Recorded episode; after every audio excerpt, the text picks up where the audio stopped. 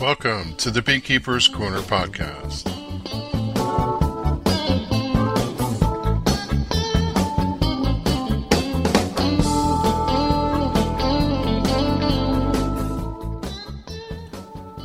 August 20th, 2023, episode 227, A Day with Dewey.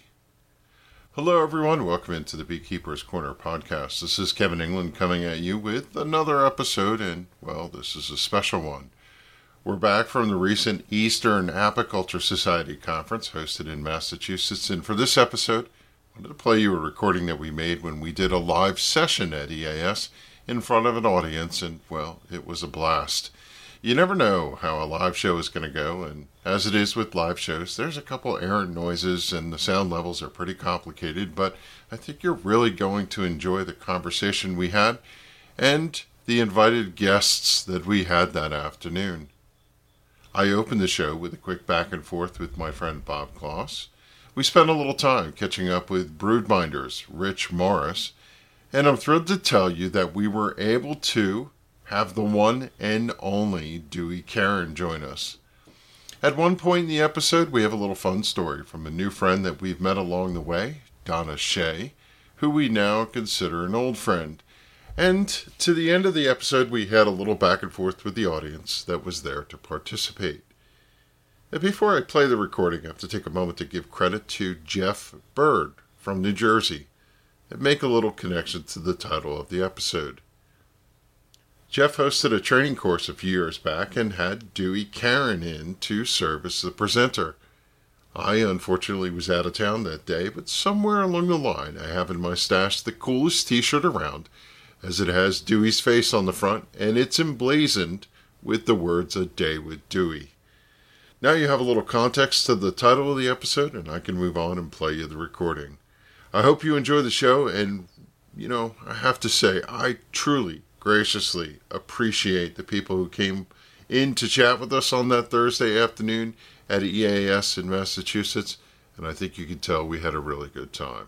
I started the podcast to kind of do our journey, and we're up to 226 episodes. So today is 227.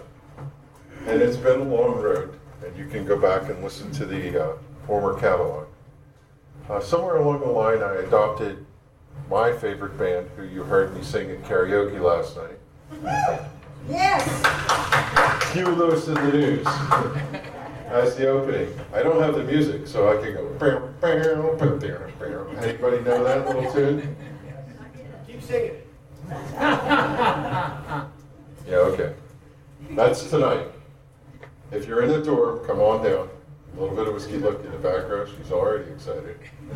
I'll bring him mic. So, so I am Kevin England. I'm a hobbyist beekeeper in New Jersey. Thanks. I'm going to introduce my friend Bob Kloss, who has to have a microphone. Come on over here. You can use this one, and I'll talk on that one. So, Batman and Robin. I don't know which one of us is which, Jeff. but uh, For those of you I, I always coach people to have a friend in beekeeping, and Bob is my truest friend in beekeeping. You, you can't imagine the things we get into. He sucks me into these things all the time. I do. He's a master beekeeper. He's retired and said, There's no way I'm going to do this master beekeeper thing. Read my lips, I'm retired. And guess what? See the green tag? I needed somebody to study with. So, let me tell you what we're going to do here, and we can go ahead and get started. I'm going to open up. Bob and I are just going to do a couple of quick comments. The typical show format is I open up with a little round table. It's just a bunch of different topics, and then I get into a topic and I do a local hive report. But when we do live shows like this, we just kind of bounce ideas off, and if I can, I'm going to have a couple guests. And I have a couple guests who are sitting in and amongst, and I'll call them up and ask them to come chat with us when the time comes. Uh, I'll start out with first, uh, Bob, you and I drove up here today, or this week, and as it is, we've gone to other places.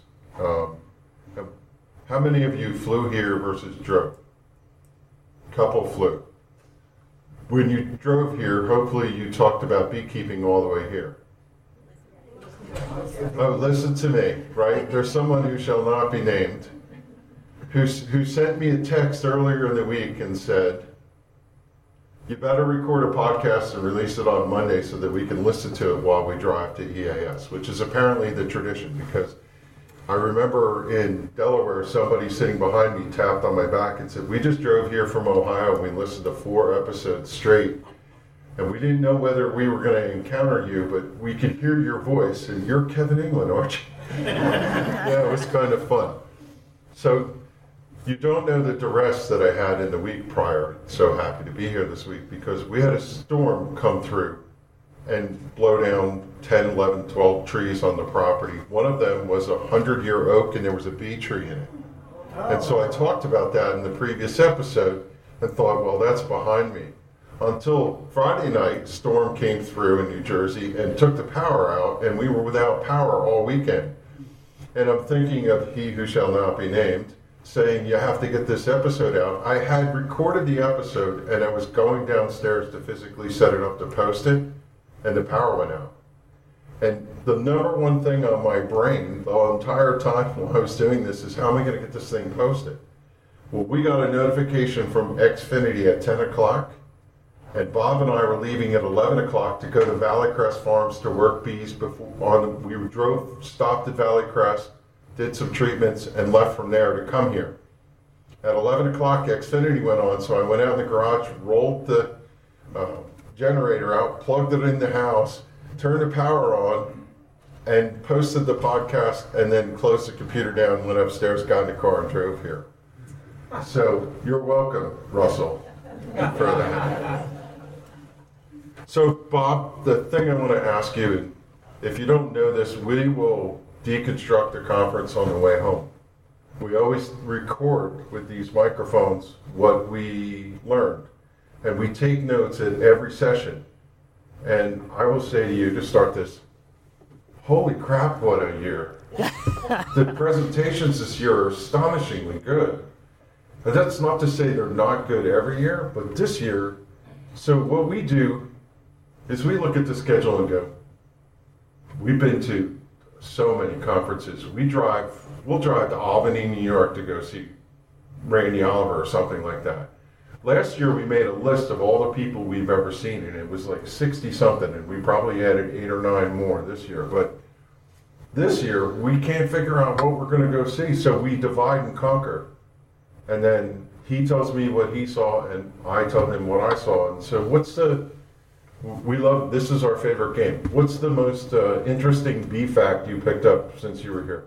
Yeah, so I went to. Uh, a talk on thermodynamics in the hive. It was given by uh, what's, Hes- what's his first name? Bill Hesbach. Bill Hesbach, yeah. And the one thing that he, that I, he said that I thought was really interesting is we're talking about the winter cluster.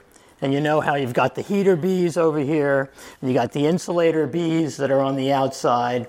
And what I've always been told and what I always thought was when the bees on the on the outside get cold, they migrate toward the in, inside, and the, the bees on the inside get too hot, they go to the outside.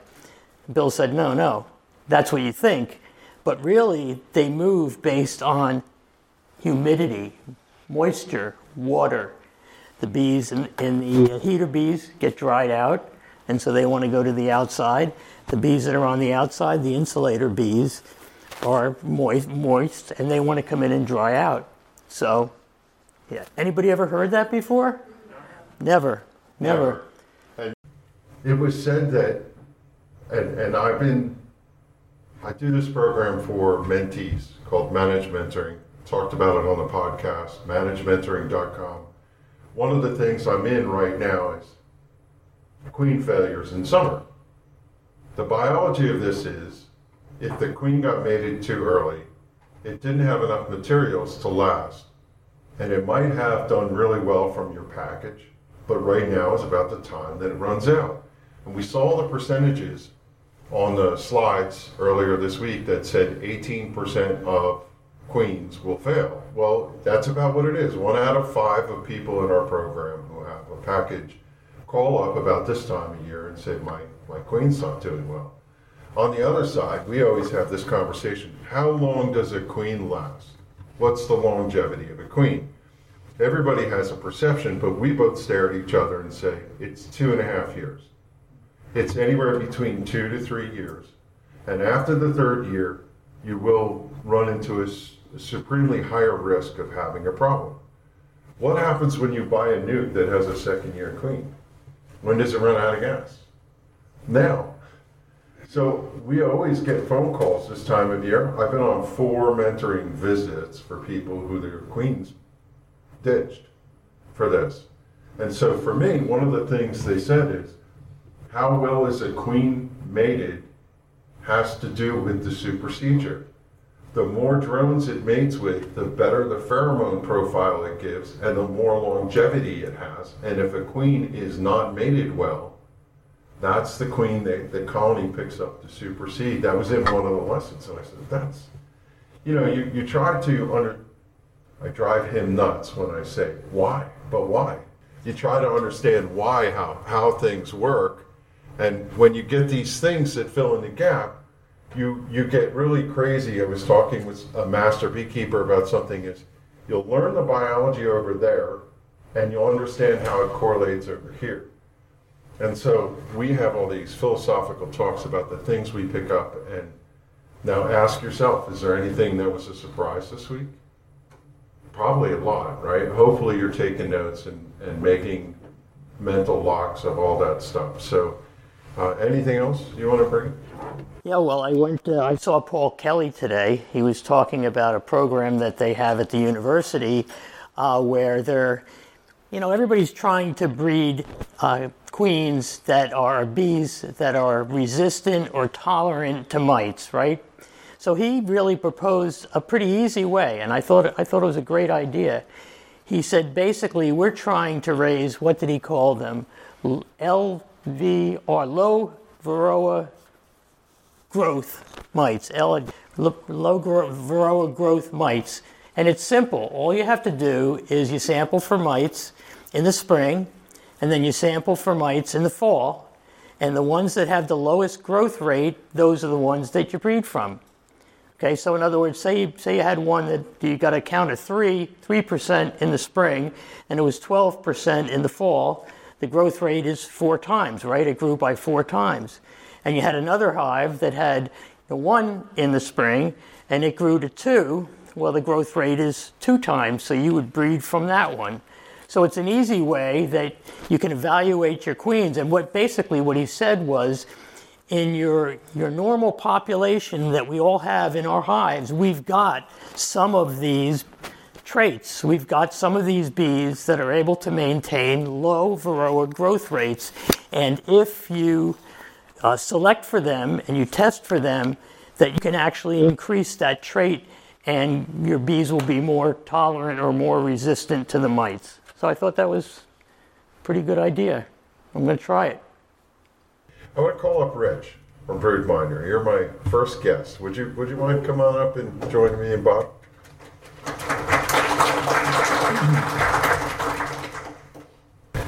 Rich, how long have you known each other? I want to say Uh, it was uh, New Jersey meeting.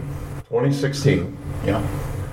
And what what we love about what Rich does is he makes hive monitoring approachable.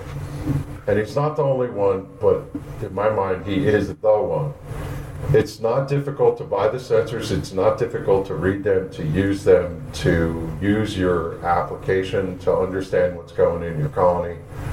I've always dreamed of being able to weigh the hive and see how much honey is getting collected and all that stuff. And over the years, Bob and I have used the data from it to teach our new beekeepers this is when brood rearing stops, this is when it starts. How do we know? It's in the data. Uh, and so, Rich, we've always followed what you're doing. And I wanted to say, welcome. You drove here?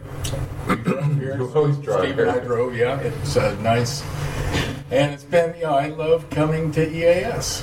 You know, this Come is closer with the mic. This- Yeah, there you go. Thank you. this is by far the best conference that we go to, um, and I don't. Well, and I do know why. Uh, the master beekeeping program has been really good, and it's interesting coming into a group. We started eight years ago, and uh, hive monitoring wasn't a thing. And so you're going to places and say, well, why would you want to do that? And we came to EAS, and pretty immediately, well, the first experience was while we were still setting up. Bob said, "Oh, let me show you this thing," and the uh, the knowledge base I think that this group has is just a lot deeper than others. So, so it makes it a pleasure to come here.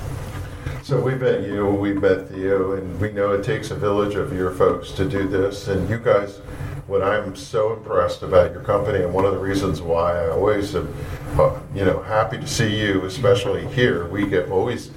Who's the first one we ran to, Bob, when we got here? We went to just to see what he was up to.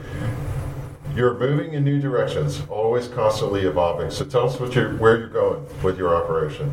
Well, so in June we had our uh, first global uh, uh, summit. Thank you, Theo. Uh, we're internet based, and as we started out, uh, we just you know sort of gathered up these people. And uh, the first time we were all in the same room was June 1st, uh, which was a lot of fun. There's basically 10 of us that are doing this. Uh, so Lorenzo came from France, uh, Theo came from Virginia, Anya from uh, North Carolina. And we all got together and said, okay, what should next year look like? Uh, because we've been doing this eight years and we are, I think, pretty good now at collecting data. And what we really decided was, okay, now's the time to start moving towards hive management. So working in having a diverse group like we do, we've got, you know, sort of all the bee nerds like are in this room, and then we've got, you know, the tech stuff. But we know that there's a lot of things that happen basically on a clock. On clock. So you know, when you have a swarm, you know all these different clocks are starting. So if we can tell and correlate these things and create this workflow, then we can give advice back to say, oh, it's uh, six days after the swarm. We know that that's the danger time because maybe they started up some new queen cells. You scraped out the ones from the first, but you better go back and check and move this. Uh, we know that so many days in, you should be looking for eggs from the new queen. And as backyard people, we know that, okay, that's not too hard to do on a hive, but if you have 20 hives that are all doing this slightly out of order, we just see that as the next opportunity. So that's our that's our main push for uh, next season. Yeah, no, I don't want to put words in your mouth or, or put you in Don't some sort of box. Yes. But the support that you guys give us, one, I've talked about something on the show and got a call or an email that it- unsolicited from you guys to help me. So thank you always for the support. But you're in the commercial space, but you really support the hobbyist. You spend a lot of time, and I, I have a passion for the hobbyist beekeeper. I love this conference, but sometimes there's a lot of commercial experts that don't really match to the hobbyist. And Loretta from our club has so many of your sensors and the conversation that I have with her about her interactions with you, unsolicited, she has no idea who, how I know you, um, just proves to me that it doesn't matter who it is, you, you guys take care of them. And I love the video out there with the mic crawling up on that thing, and your your work there for doing the scans where the, the bees are coming in and you're trying to do the science to, to count how many mites, and it, it just goes to, again to uh, demonstrate how you guys are constantly trying to move the ball forward, and we appreciate it. And I hope all of you do too, right? The amount of work, and I want to say thank you and appreciate you stopping by and Well, having a chat with us. Happy to do it. Uh, you know, we're just beekeepers and we like this stuff, and we'll keep doing it till we can't. These guys came to New Jersey to one of our meetings and presented a topic too. Uh, they'll do presentations for you, and the stuff that they can tell you about how it all is really fascinating. So don't don't miss out on that part. Okay. Well, Thank you, Rich. Okay. Appreciate it. Now I want to call up somebody who intimidates me, but I love him to pieces, Mr. Dewey Caron.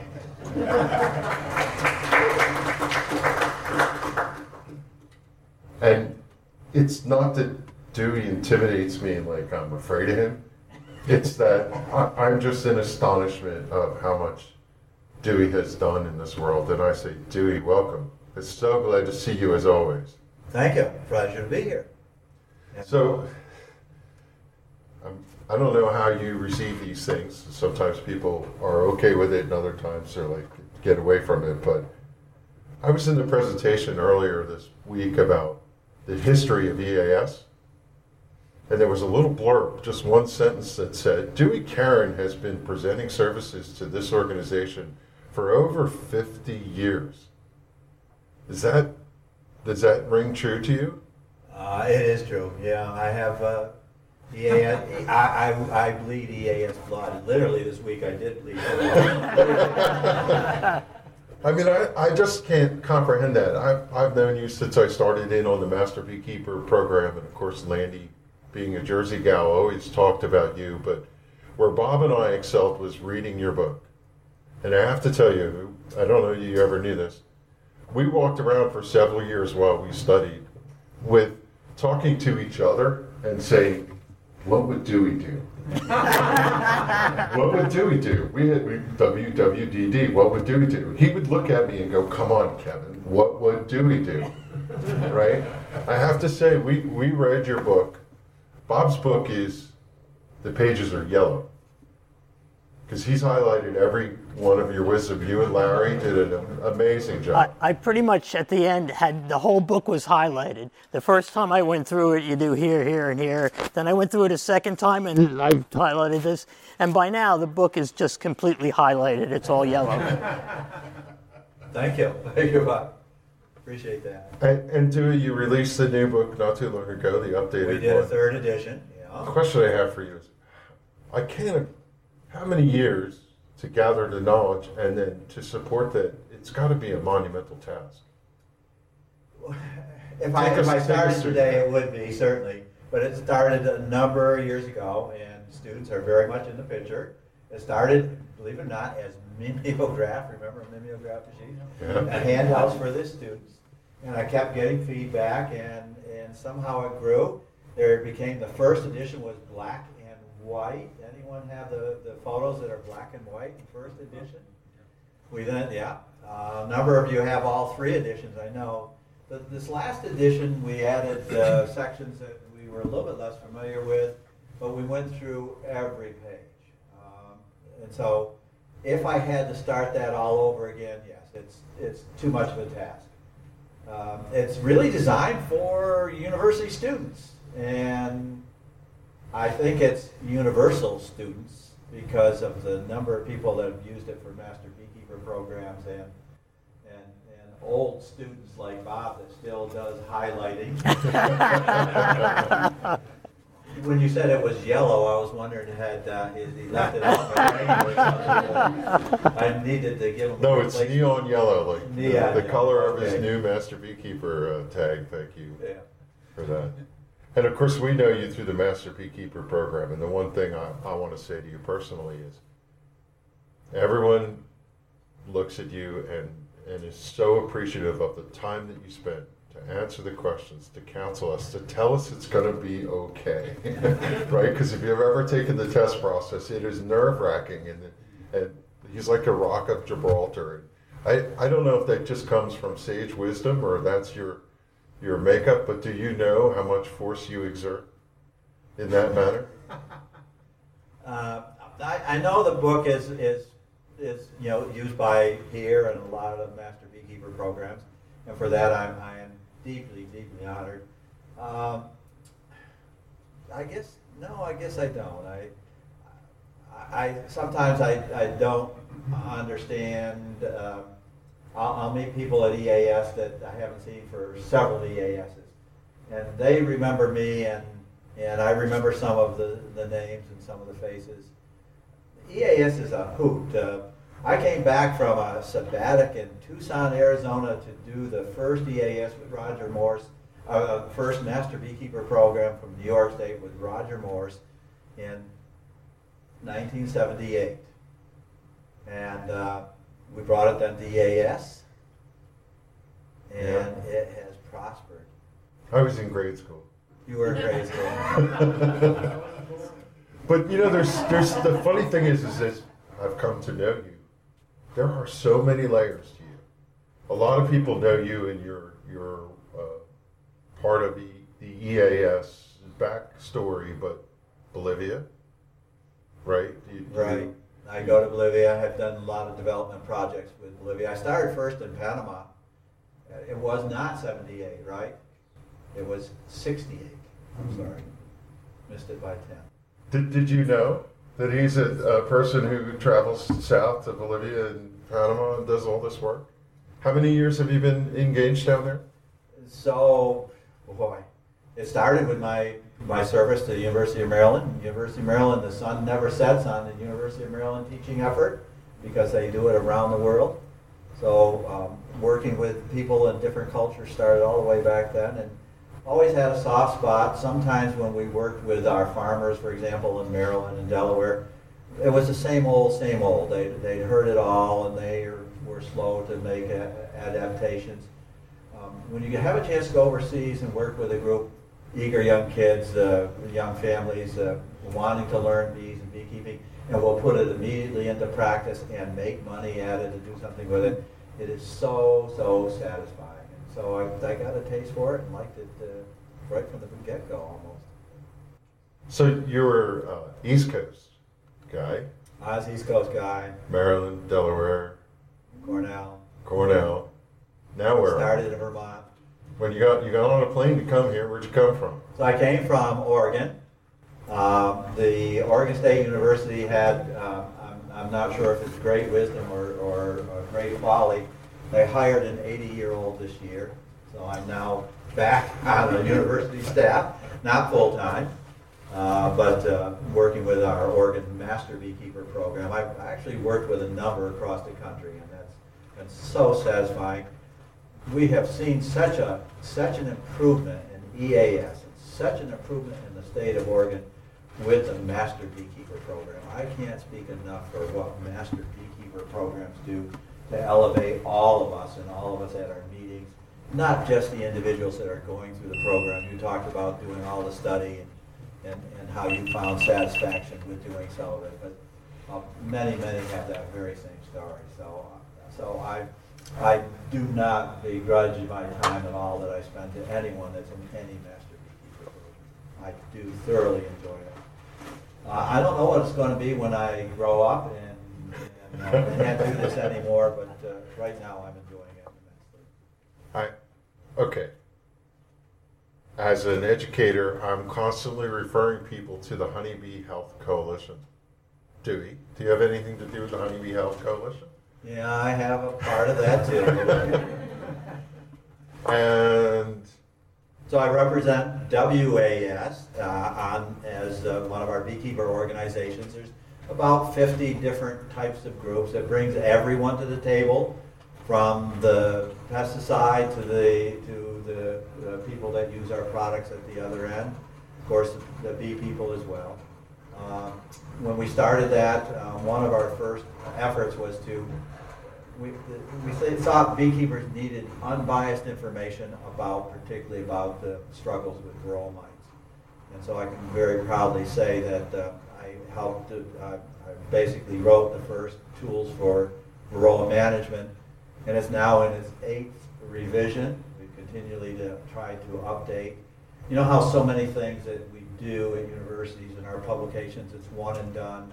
It just stays there. Whatever was done is not uh, revised. We've been proudly being able to, to make those revisions and still make it uh, relative. I was talking with Hannah on the way here from Texas, and she said, uh, she's a Texas apiary inspector. She said, you know, I, uh, I, we refer people all the time to the, the so it, it has had an impact. So I hope some of you are familiar with it, and it's had uh, perhaps an impact in your lives as well. wait, So let me check. How many are charged. familiar? Of course, Oh, Dewey. oh, dear. Don't underestimate. Oh, of dear. course. The world, uh, beekeeping community, I'm sure, My- my appreciates very that poor work. English syntax. I apologize to all of you. Did you know? Okay. So you and I were, I'm a stand in, you're a, an institution. We're going to the Northern Lights Conference in September and presenting. Um, what else do you have going on this summer? So, uh, so I moved to the West Coast to be nearer my grandkids, and they've grown up, so I'm back, very back, very active still with bees. But one of the things I did when I went there, WAS, which was helped establish by EAS, uh, was struggling a bit, so I organized a meeting in Oregon. I went in 2009, and, and in 2010, I guess that says a little bit about me, uh, I organized a WAS meeting in the state of Oregon. This year, it happens to be a little bit further. It's at uh, um, in Calgary, in Canada. Um, as with EAS, we are cross-border, and so we get people from many, many of the western states. And uh, being from Cal, um, Calgary and relying on local people, we have this theme.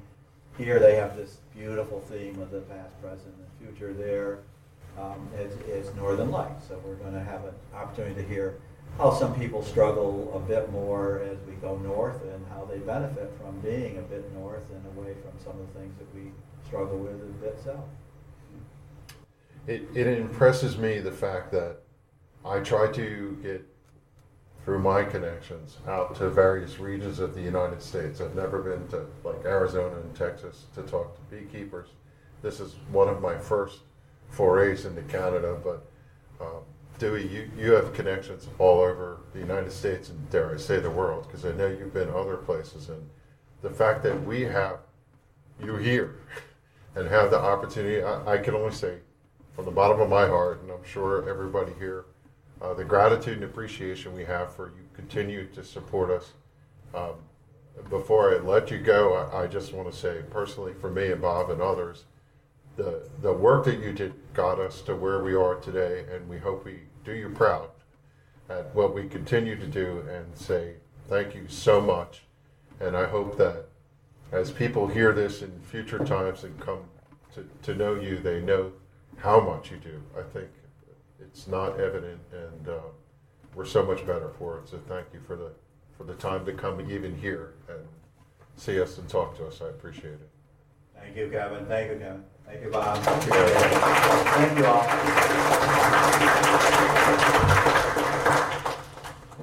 I'm gonna do something that's now fun, which is just I I I want to bring Donna up, and Donna I know is that song sung before for me, so. Donna's a regular Joe, and and I'll explain what I mean by that. But I'm a hobby beekeeper from New Jersey, and the principle of this podcast is two beekeepers meet at a bar, talk beekeeping. That's what. And when I don't have a guest on, I'm talking to you. Hopefully, you're having an adult beverage or whatever it is that you do, and I'm talking to you and having a conversation. Well, last year, Donna Shea, was last year your first EAS? Last year was my first EAS. First EAS, okay? And let me tell you how we met Donna, which is why I picked her. Last year we went to Katuks. I think that's how you say it. It was the Kutik's. Okay, thank you. Kutik's. It was the outing where you go visit an apiary. And we're sitting in this pole barn style building and everybody's kind of hanging out. And I looked back in the corner, like you guys are back there. I see you back there. And there's Donna sitting there all by herself, looking like a lost puppy. And I said to Bob, I'm going to go get her. I don't know what she's doing back there, but nobody should have to sit alone. So I walked back to Donna and I said, What are you doing? I said, Why don't you come join us? We're about to have, you know, come come meet us and come whatever, because, you know, that's the way it should be. Best decision I ever made in my entire life. Because she's a this this person is a total blast. I'm telling you. No filter No? and whatever. So let's let's talk about a couple things, Okay.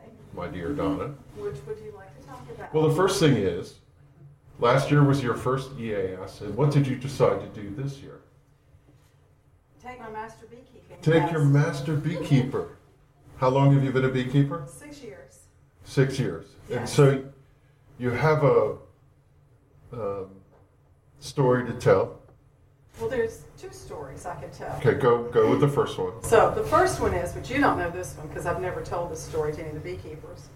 So when I was about nine, uh, my dad was a beekeeper, and I wanted to help out with the bees. I'm a tomboy and everything, so I said, "Hey, Daddy, let me go out and get the bees with you." Well, back in the dark ages, they didn't have children's veils and stuff like that. And back in the dark ages, just like now, I had long hair. Daddy finally said, "Yes, you can come out with me," and put a big veil on me and put on my big coat and all that kind of stuff in Alabama, of all places. Wrapped it up and around and everything. Got out to the bees, and they were mean as the dickens. Very quickly found the open hole in my veil, mm. and I went screaming through the yard, pulling the veil off, pulling everything off, coats going everywhere, shoes going everywhere. Found the hose, put it in my hair, and I wound up getting stung like six or eight times. True story, I never thought I would go into another hive again. Fast forward to five years ago, it's actually six years ago, my husband comes home and says, I got a guy at work that wants to split his bees. Do you want to do beekeeping again? I went, yeah, but I'm going to have to read the book first. Two days later, Beekeeping Donnies comes in. I read the book and I'm going, hey, I can do this. Christmas rolls around, everything beekeeping comes. That's all I got for Christmas that year. I was happy as a pig in mud. Yes, I got a hottie. I didn't know how expensive it was though. Yeah. I took a class at um, Prince William Regional Beekeepers Association, and I have killed so many bees between then and now. But I have been, I think I'm pretty successful now at beekeeping, so I finally made it. I have uh, got just about 250 pounds of honey this year. Last year I barely got 36. Ta-da. I, I'm going back to Kutik's. When you walked up and said, I said, how did you get here? She said, what do you mean? How did you get here? You didn't come on the bus because we came on the bus. She goes, I got a ride with some guy. Who was the guy? Do we care? It was Jimmy Curry. She didn't know who he was. I didn't know who he was. Do you remember this? Do you know Dewey? Yeah, it was. she goes, I remember this guy. His name was Dewey.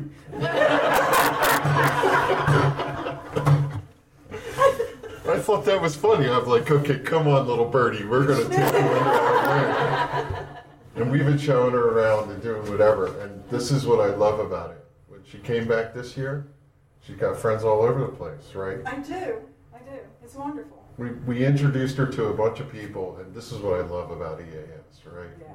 She's. I was singing karaoke last night. It was her fault. It was. Oh yeah, it was. It was. See, that's that's her. Eh, Oh yeah. Why was it your fault? Um, because I brought two different types of tequila, two different types of wine, some um, uh, honey wild turkey, red solo cups, Wild turkey. wild turkey. Yeah, it was a wild turkey that did it. It was wild turkey did it. There's only about this much left in the bottle. Somebody gives me wild turkey, I do karaoke. You did do karaoke last night. A bunch of us did I, karaoke. I did too. So you took your master beekeeper test and, Yes. and coming back to seriousness. Yes. Tell me what you did to prepare. Just tell everybody kind of what that experience is. And by the way, it's Thursday. Yes. You get your results in the morning. So Yes. you you have the typical Donna response to this is like, I failed everything. Did you fail everything? I failed everything. Yeah. I crashed and burned on Crashed the and apiary burned. inspe- inspection. No Cussed the doubt person after she cussed the person as she was walking off the field for her field exam. Mm-hmm. Yeah. I was I'm, cussing myself. I'm not joking. She, no. So, but but yet it's you'll be back next year, I will be back no matter year. what happens. No matter what happens. You I'll- might have the, the tag, or you might not. I won't have a tag. I read Dewey Caron's book, and it's a textbook. I'm a CD student growing up. I didn't read textbooks. But I read Dewey Caron's book. Yeah. It's the first textbook that I read from cover to cover, and I learned something from it. Can you believe it? You actually read a textbook and I learned something from it. I told my kids this, and they go, yeah, Mom, both are still in school. And they go, yeah, Mom, that's kind of what textbooks are for. Yeah. Yeah. Those nuts don't fall from far, far from this tree. But what I know is you. Maybe I have this wrong. Weren't you in the Maryland team? I The was in the Maryland bus? yes. So the Maryland group has adopted her and, and others from all over the place to be in this study group, and you've been part of that community, and so you've gotten to know a lot of people.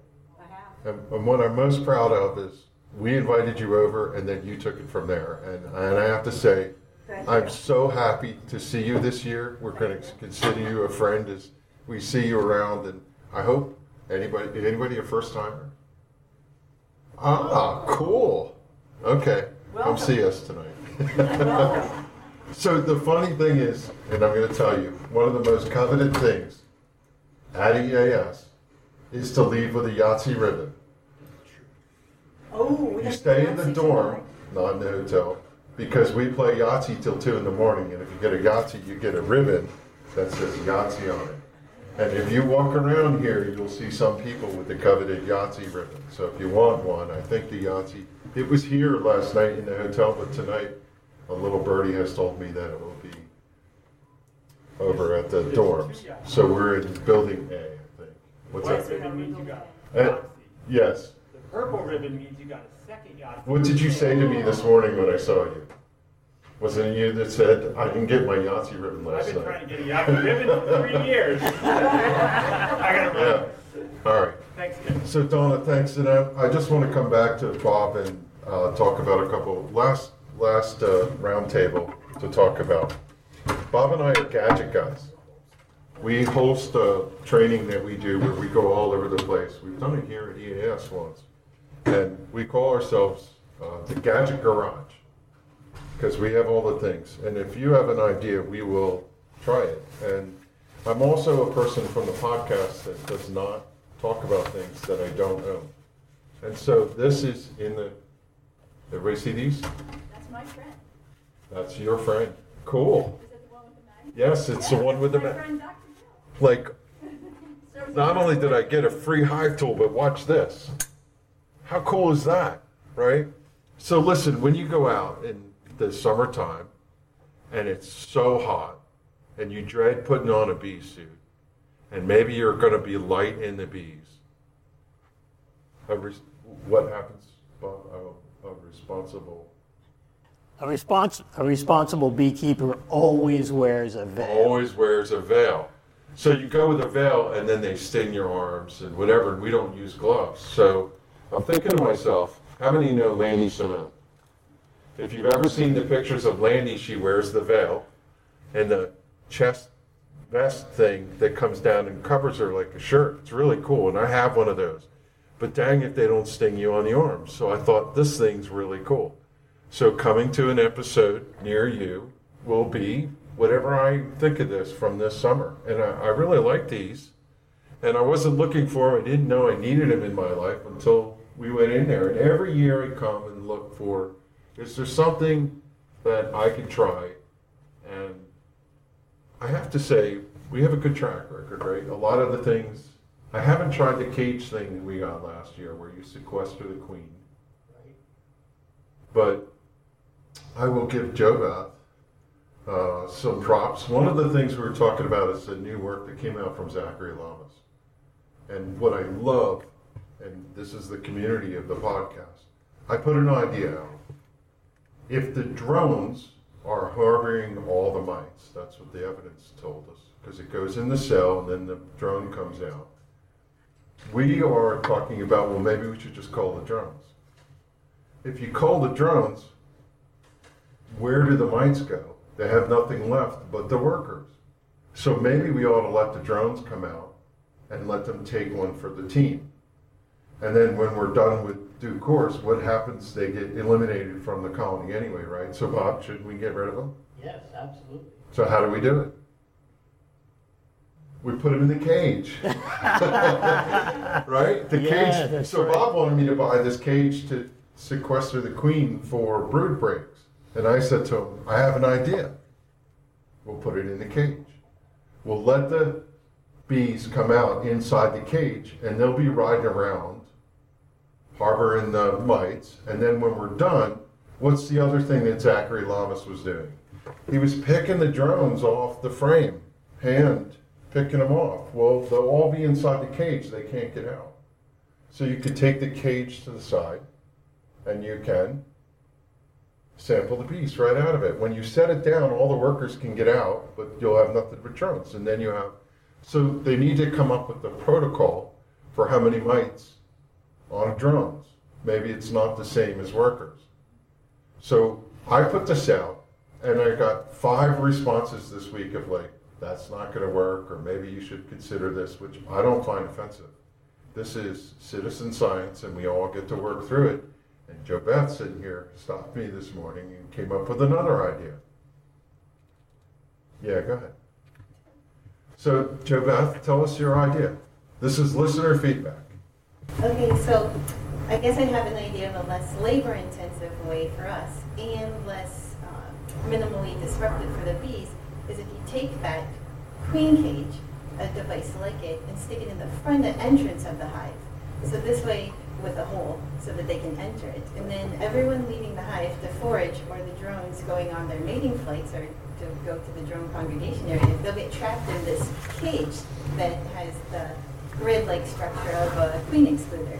So then all the worker bees can fly out and go do their foraging, and the drones will just be trapped in this sad little cage sitting there.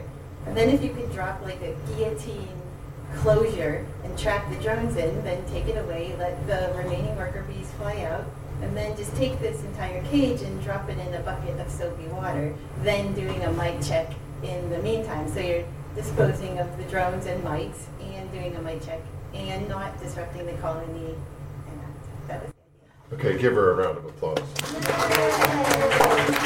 That's so smart. I wish I was that smart. So the funny thing is, is Bob and I knew uh, our former president at Northwest, like the shirt, it's cool, right? Um, our former president Jim Smalls showed us this device that he has that he found at a flea market. He came across this thing, he had no idea what it was. And maybe I can turn to Dewey and ask him if he knows who made this thing. Um, it's from the 50s. His wife goes and buys things at estate sales or whatever. He saw this thing and he said, This has got to do something to do with beekeeping. And we were like in Dewey's lap exam, staring at this thing, going, What could it be? I'm going to fail the master beekeeper test. And we finally, finally figured it out. And I'll describe it, maybe you can tell us what it is. It's a box that looks a little bit like a pollen collector that goes up to the front entrance, and across the front it has a queen screen, same grid. And our supposition is that this thing was to put on the front during swarming season, and if the queen was trying to come out, she would get collected in this box at the front. She would not be able to leave, and then if you wanted to do an artificial swarm, lower the guillotine and walk it over and put it in a hive, and you would have um, ready-made swarm with the queen. You didn't have to go find the queen in the colony. Have you ever seen one of these things? So what was it? Did you have a sense of who made it, or was it in the bee catalogs? Boy, I don't know. It wasn't. I don't know where I did find it. We had a, we had a room at Cornell that had lots of very unique things, think that's where I found. it. Yeah. So I've never seen another one. In fact, we ought to go take pictures and see if somebody could manufacture one. Yeah. I'm, I'm not sure if that's exactly what you're talking to, but I have a thing called a swarm bandit, which somebody gave me a couple of years ago at EAS, A swarm bandit. and it sounds like exactly the same thing. Now over here, is it Mann Lake's booth, Bob? And it, it was, Nod or man Non, one of them. it was, it was sold for a year, I think, by Brushy Mountain, about four or five years. Ah, Brushy Mountain. I loved Brushy Mountain. I think if you Google swarm bandit, see if it's the same thing. Okay, well, somewhere we'll now, Joe Beth, since you you have the uh, gauntlet here, we will we'll go figure that out and see.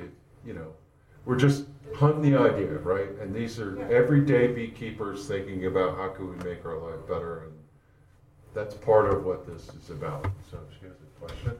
I just had a comment. I, I just been reading it. There was a guy back in the day called uh, Evan Henry Alley, and he had a drone trap. I read about like, you know, like. The Henry Alley Alley drone trap. She just said. And maybe that's what you saw. Okay, so another lead, she's writing it down. She's my secretary. There, he's got a picture of something. That's not it, but close. Okay, so anyway, look, we're gonna do our homework and maybe we can solve this mystery and come up with ideas, right? But if you haven't heard of Zachary Lamas's work, I, I recorded an episode a couple weeks ago, and the premise of it is it's the perfect storm. Because you're rearing drones all year long, and the mites are in the drones. They come out on the drones, and eventually the drones go away, and there's no place for the mites to go but on the workers because they're the only thing left. This drone mix is in the equation, so we got to get this figured out. So look, I know I'm standing between you guys and dinner. I want to say thanks to everybody who hung out. This is kind of what it's like. Every episode is just whatever we think up, and I have to say, I haven't had a chance to talk to you much, Bob, but we really enjoyed it. So, Bob, thanks for the partnership and friendship. And listen, because we'll release this when we get home. And we'll also, like I said, debrief on every session we've been in. And somewhere along the next number of episodes, you'll hear what we thought about it. And then what I always challenge listeners is if you were here, and I know a lot of you are, uh, tell us what you picked up. Maybe you went to a session we didn't go, or maybe you have a different read on something. And, and I just love the camaraderie and communication. And I have people who, there's uh, somebody I interviewed today that's a treatment free beekeeper, and she said, this is a teaser for a future episode, she does sugar, powdered sugar as a treatment. Has anybody ever done those? Yeah, it- but it's but, but we don't do them anymore. Why? Because Jennifer Berry said that they're not effective, and I'm not picking on Jennifer. I love her to pieces, but this person said she's been successful. So I wanted to hear the story, and that's going to come out in a future episode. So um, hopefully you'll you'll get something out of that. I really enjoyed the conversation, and I thought what she said was very interesting. So with that, like our beloved bees, beekeepers go together, we can accomplish great things. That's how I end every episode, and I want to say thank you for hanging out tonight and uh, being a part of this. And you know, please come uh, subscribe to the podcast if you're interested. And, and otherwise, have a good dinner. Enjoy the rest of the show, and thank you so much for coming in.